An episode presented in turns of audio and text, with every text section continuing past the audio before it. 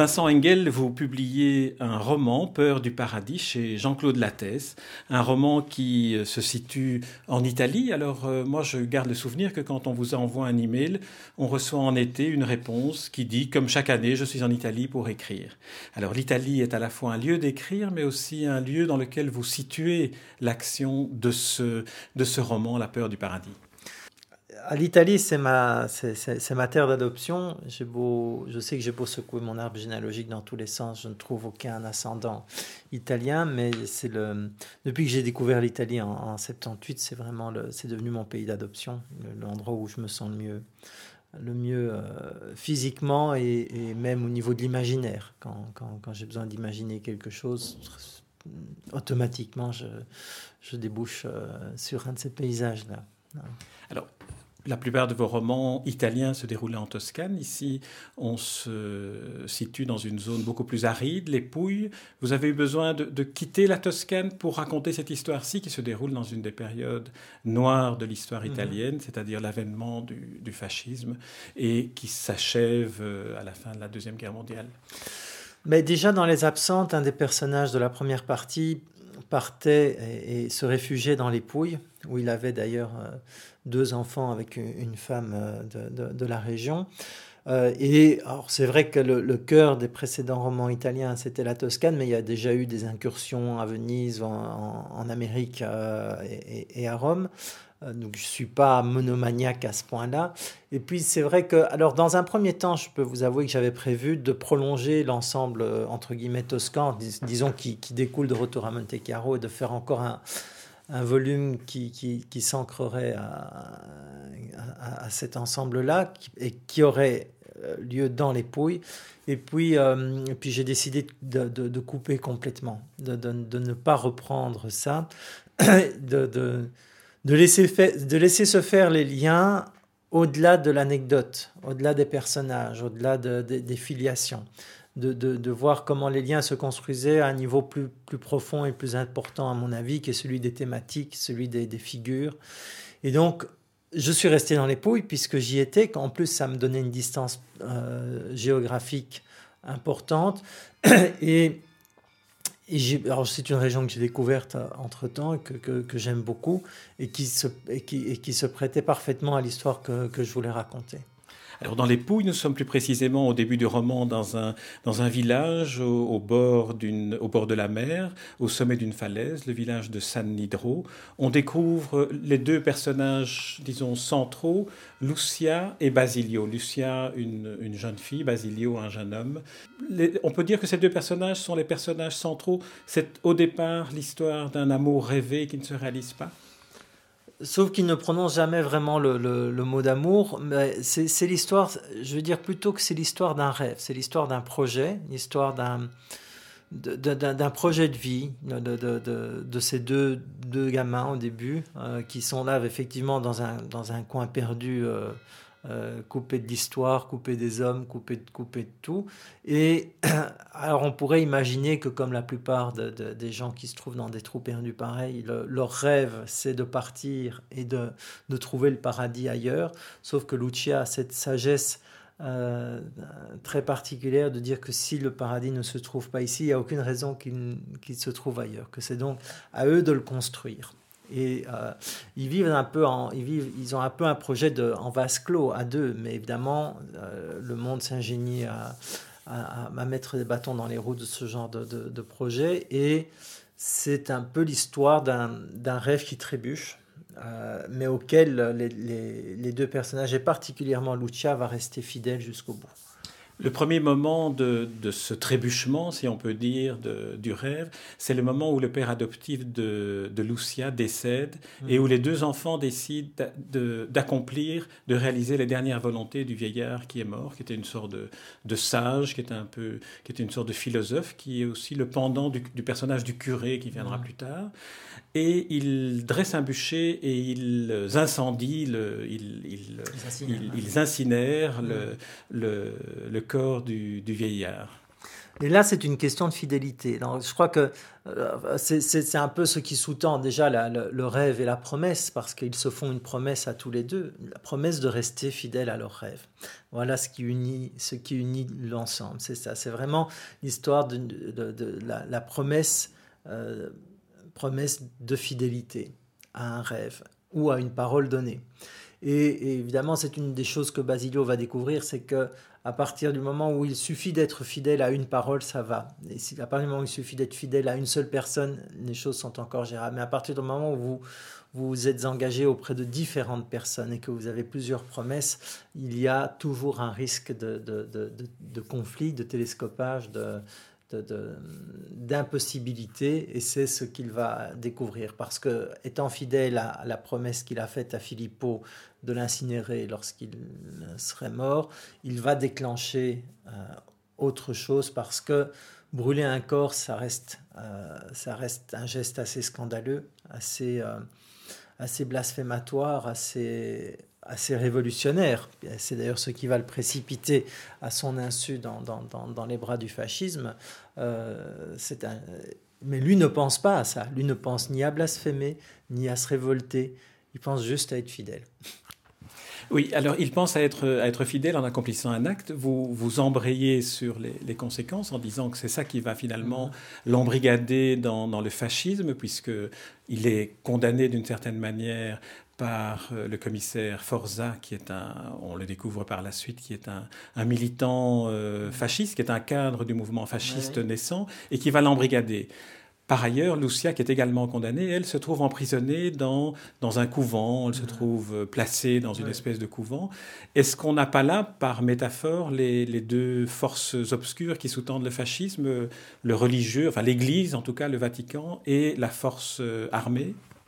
Ah, il y a eu, il y a évidemment toujours une collusion entre, entre les deux. Il y a un pouvoir politique et un pouvoir, un pouvoir. Dans, dans un petit village comme ça, qui représente le pouvoir? Ben, euh, Pas la société civile qui est absente. Il n'y a pas de structure. Il y a juste Forza qui va arriver avec le fascisme et cette structure extraordinairement forte. Le seul, l'autre représentant du pouvoir, c'est le curé. C'est un petit curé, c'est un, un homme euh, assez rustre, assez, euh, c'est pas, un évêque, c'est pas un cardinal. Il n'a pas fait un doctorat en, théologie, et c'est un homme avec ses faiblesses, et, ses faiblesses vont, causer euh, beaucoup de soucis et vont causer sa perte. Mais effectivement, on peut, dire que dans l'Italie, en tout cas dans l'Italie fasciste, ces deux forces-là, mais maintenant il faut, il faut pas non plus tomber dans le, il faut pas tomber dans le, manichéisme et dans la caricature. Il y a eu, alors c'est vrai que c'est sous le fascisme que l'Église italienne a, enfin trouvé une solution au conflit qui l'opposait à l'État italien depuis la création de l'État italien, les accords de la Trance et Mussolini qui les, qui les réalise, euh, qu'il va y avoir toute cette euh, attitude particulièrement sujette à, discussion, en tout cas, du pape par rapport à la politique d'extermination euh, que les nazis vont, mettre en place. On n'a pas fini de, traiter de, ce dossier. Euh, mais il y a aussi euh, de la part, parce qu'il ne faut pas oublier que le, fascisme est, un, est une, idéologie révolutionnaire qui est profondément anti, anti-religieuse. Euh, la religion du fascisme, c'est le fascisme. Mussolini dit, je prends les Italiens au berceau et je les rends à l'église, à la tombe. Et euh, donc il y, a, une opposition entre les deux. Il ne faut pas, euh, réduire les choses à une collaboration active et, et spontanée, volontaire. C'est pas vrai. Hein. Et, il y a eu de la part d'ailleurs du, du, pouvoir religieux des oppositions. Et dans, quand on reprend la question la question juive, la question d'extermination, qui d'ailleurs ne se met véritablement en place en Italie que lorsque le pouvoir fasciste est, euh, est, tombé et que, et que les Allemands envahissent la, la, péninsule, il va y avoir de la part de, de, religieux romains des actions très efficaces pour cacher euh, un maximum de juifs et 80% des juifs romains vont, être, vont échapper à la déportation grâce à, grâce à cela. Donc, euh, pas de caricaturisme. Ce, qu'il y a, c'est, alors c'est vrai que je suis extrêmement intéressé par la, l'évolution et la mise en place du pouvoir fasciste en, Italie, euh, que j'ai déjà traité dans, d'autres romans et, que, je traiterai sans doute encore d'une manière ou d'une autre. Et, mais il n'y a pas, euh, parce que certaines personnes m'ont dit que le roman était anticlérical, c'est pas vrai. Euh, je pense que j'ai suffisamment de personnages de religieux euh, positifs dans mes romans précédents pour, pour qu'on m'épargne ce genre d'accusation. Simplement, et c'est pas non plus parce qu'il faut un méchant dans un roman, il faut pas spécialement un méchant dans un roman, mais c'est la logique de l'histoire qui fait que le, religieux endosse euh, ce rôle-là parce qu'il est, euh, d'abord parce que c'est un être humain, euh, qu'il va subir des tentations et qu'il va lutter contre ces tentations et que d'une certaine manière c'est pour lutter contre ces tentations qu'il s'arrange pour que Lucia soit emporté loin du village et placé dans une institution religieuse. Et pourquoi dans une institution religieuse? Parce que c'est elle qui assume ce genre de fonction à, cette époque-là. Donc, c'est pas, il n'y a pas d'autre intention que la logique du récit. Je ne parlais que de métaphores dans ma question. Hein, donc, non, parce que je, voulais, je voulais par la suite euh, poursuivre la métaphore en associant euh, Forza, donc le, le, commissaire de police militant fasciste, le curé Rosario, à Filippo, qui finalement, ce sont les trois, les trois représentations de ce qui est à l'extérieur de l'entité qu'est le village. C'était de cette manière-là que, que je voyais les, les trois personnages, l'un qui est décédé et donc son, son rêve d'éduquer Lucien n'est pas arrivé à son terme, et c'est lui qui finalement par sa mort provoque le départ des deux enfants. Le curé est celui qui représente une certaine forme de savoir ou de, ou, entre guillemets, de, de, morale, de responsabilité morale. Mm-hmm. Et Forza, c'est celui qui représente l'autorité de l'organisation civile. Oui, ce sont aussi des figures, ce sont aussi des figures paternelles, euh, positives ou négatives. Et il faut ajouter Luigi, qui est le, le, le, le patron, euh, le patron pêcheur, puisque le père de Basilio est mort. Et puisqu'on ne sait jamais vraiment si Filippo est le père de Lucia, il assume en tout cas cette fonction hein, dans, dans, dans, la vie. Donc c'est le père euh, symbolique et, et, d'une certaine manière réel auprès, auprès de Lucia, même si elle ne l'appelle jamais euh, papa, elle l'appelle toujours Filippo. Donc il y, a, il y, a, la question de la paternité qui est toujours qui est diffractée à travers ces, ces quatre personnages pour le meilleur et pour le pire. Oui, dans la figure du, père, on a Luigi, qui est ce marin-pêcheur, qui est le dernier marin-pêcheur du village, dont le fils Stefano est parti du village. C'est celui qu'il n'a pas réussi à retenir, et il essaye de retenir Basilio. Un des rêves de Luigi, c'est que le, village continue de, vivre et que, et que les enfants y restent. Oui, ah, bah, effectivement, lui veut, euh, veut que les choses ne changent pas, parce qu'il n'est pas un adepte du progrès, euh, et, peut-être est-ce lui qui, d'une certaine manière, euh, réalise mieux que les autres, que le paradis, s'il n'est pas là, il, n'est nulle part ailleurs, sauf qu'il n'est pas spécialement non plus convaincu qu'il se trouve au paradis. Il vit, il vit comme la plupart des gens de ce village parce qu'il n'y a, a, rien d'autre à faire, parce que euh, c'est la, la, routine du quotidien qui est là, on fait ce qu'on doit faire le mieux ou le moins mal possible et jusqu'au jour où ça, où ça prendra fin. Et il n'envisage pas qu'il puisse y avoir autre chose. Et, c'est vrai qu'il y a une forme, c'est ce que le, le, dernier personnage du roman découvrira de manière naïve et, et un peu euh, et peut-être un peu ridicule, mais il ne faut pas, faut pas juger. Il y a peut-être une forme de paradis là dans, dans, ce, dans ce coin de terre qui est perdu de tout, mais qui est, qui est d'abord magnifique et où on n'a pas d'autres besoins que, que, ceux que la nature peut, peut vous procurer. Hein. Oui, ce, personnage est un personnage de médecin qui, euh, qui euh, apprend sous son, sous son aile protectrice Lucia, et c'est encore un père. De même que Luigi, quand, en, vous, écoutant parler de Luigi, je me disais, il est aussi le père nourricier, mm. puisqu'à la fin euh, de, de, l'histoire, au moment où il est le dernier pêcheur, il veut reconstruire un, un, trabuco qui permettrait aux villageois de pêcher sans avoir besoin de bateau. Oui, oui, oui. oui, donc, la figure du père nourricier qui est là, qui veut sauver le village. Alors, il y a une autre, une autre thématique que j'aimerais aborder avec vous, c'est la thématique de, du romanesque qui raconte la grande histoire en la prenant par, par je dirais, le, petit bout de l'histoire de personnages. Mmh. Est-ce que c'est une, une, une, thématique qui, qui, vous, qui vous préoccupe lorsque vous ancrez autant l'histoire de ce village San Nitro dans l'histoire euh, vraie, dans l'histoire que, nous connaissons ou que, ou que, nous apprenons à mieux connaître à travers votre roman Mais D'abord, je n'ai jamais voulu et je pense n'avoir jamais fait de roman historique. euh, l'histoire, avec sa grande hache, comme disait Pérec, ne m'intéresse qu'à partir du moment où elle nous dit quelque chose de notre, de notre époque, qui puisse nous intéresser, nous.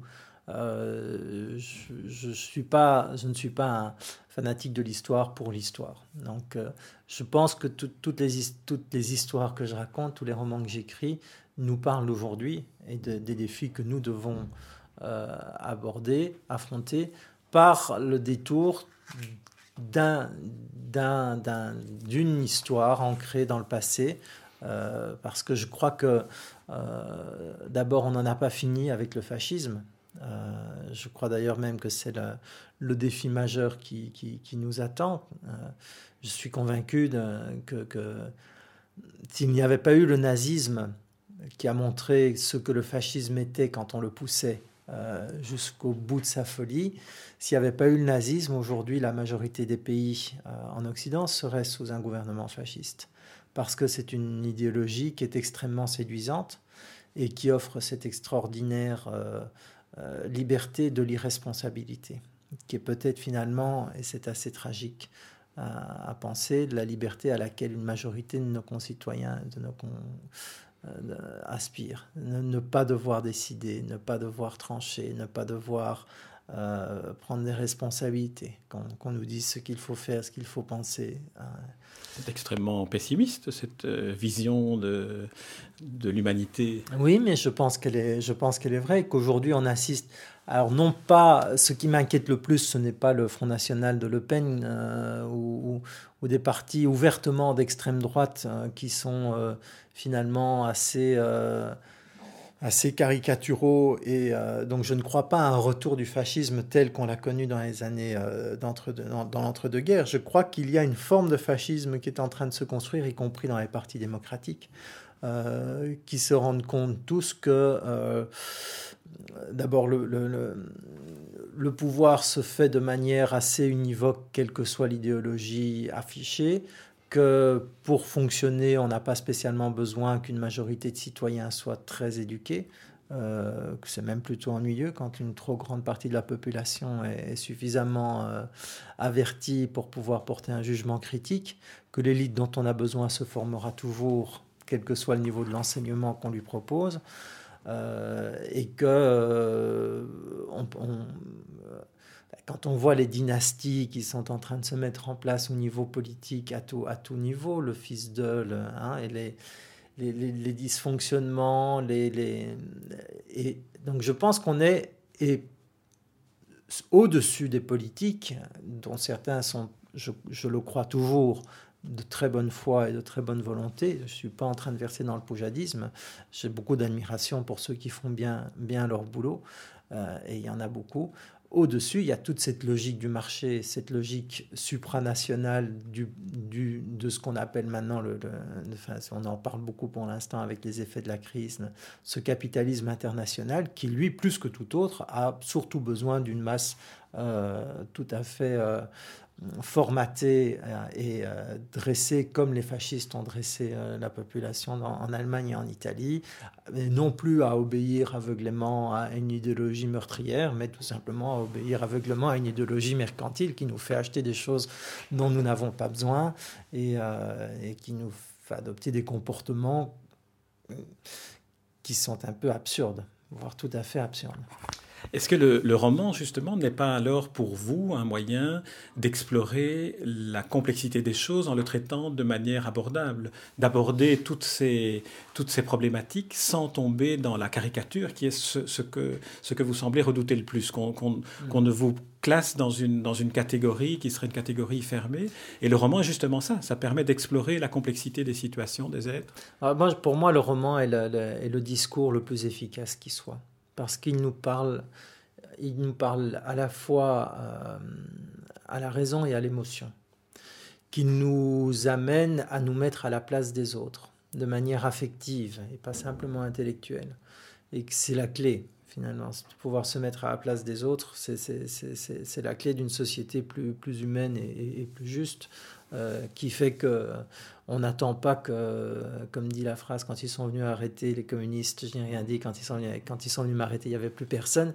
c'est à partir du moment où, dès le début, on peut se mettre à la place de la première victime, euh, qu'on peut, peut enrayer certains processus. Donc on a besoin d'imagination. Il y a un roman, cette rentrée, qui est sorti de, de, Tessaré qui s'appelle les, Sentinelles chez, Grasset, qui est un roman euh, que je trouvais vraiment très intéressant. Il, prend des figures, il reprend tout le processus de, de, la mise en place euh, de la Shoah à, travers un, diplomate français, un, résistant polonais, un, SS allemand qui va euh, mettre au point le, le, Zyklon B, un autre qui va développer les, les, fusées, donc des personnages qui ont, qui ont existé. Euh, et qui savait quoi? Enfin, Il parle de Roosevelt aussi, il parle de Churchill, il parle de De Gaulle tous ces gens qui savaient, qui n'ont pas agi. Et, évidemment, c'est un sujet dont on a déjà beaucoup traité. Et c'est un historien qui a écrit ce roman. Et il a dit, j'ai écrit ce roman parce que le roman me permet de dire les choses de manière beaucoup plus efficace et de manière beaucoup plus forte qu'un essai historique. Et ça, j'en suis convaincu.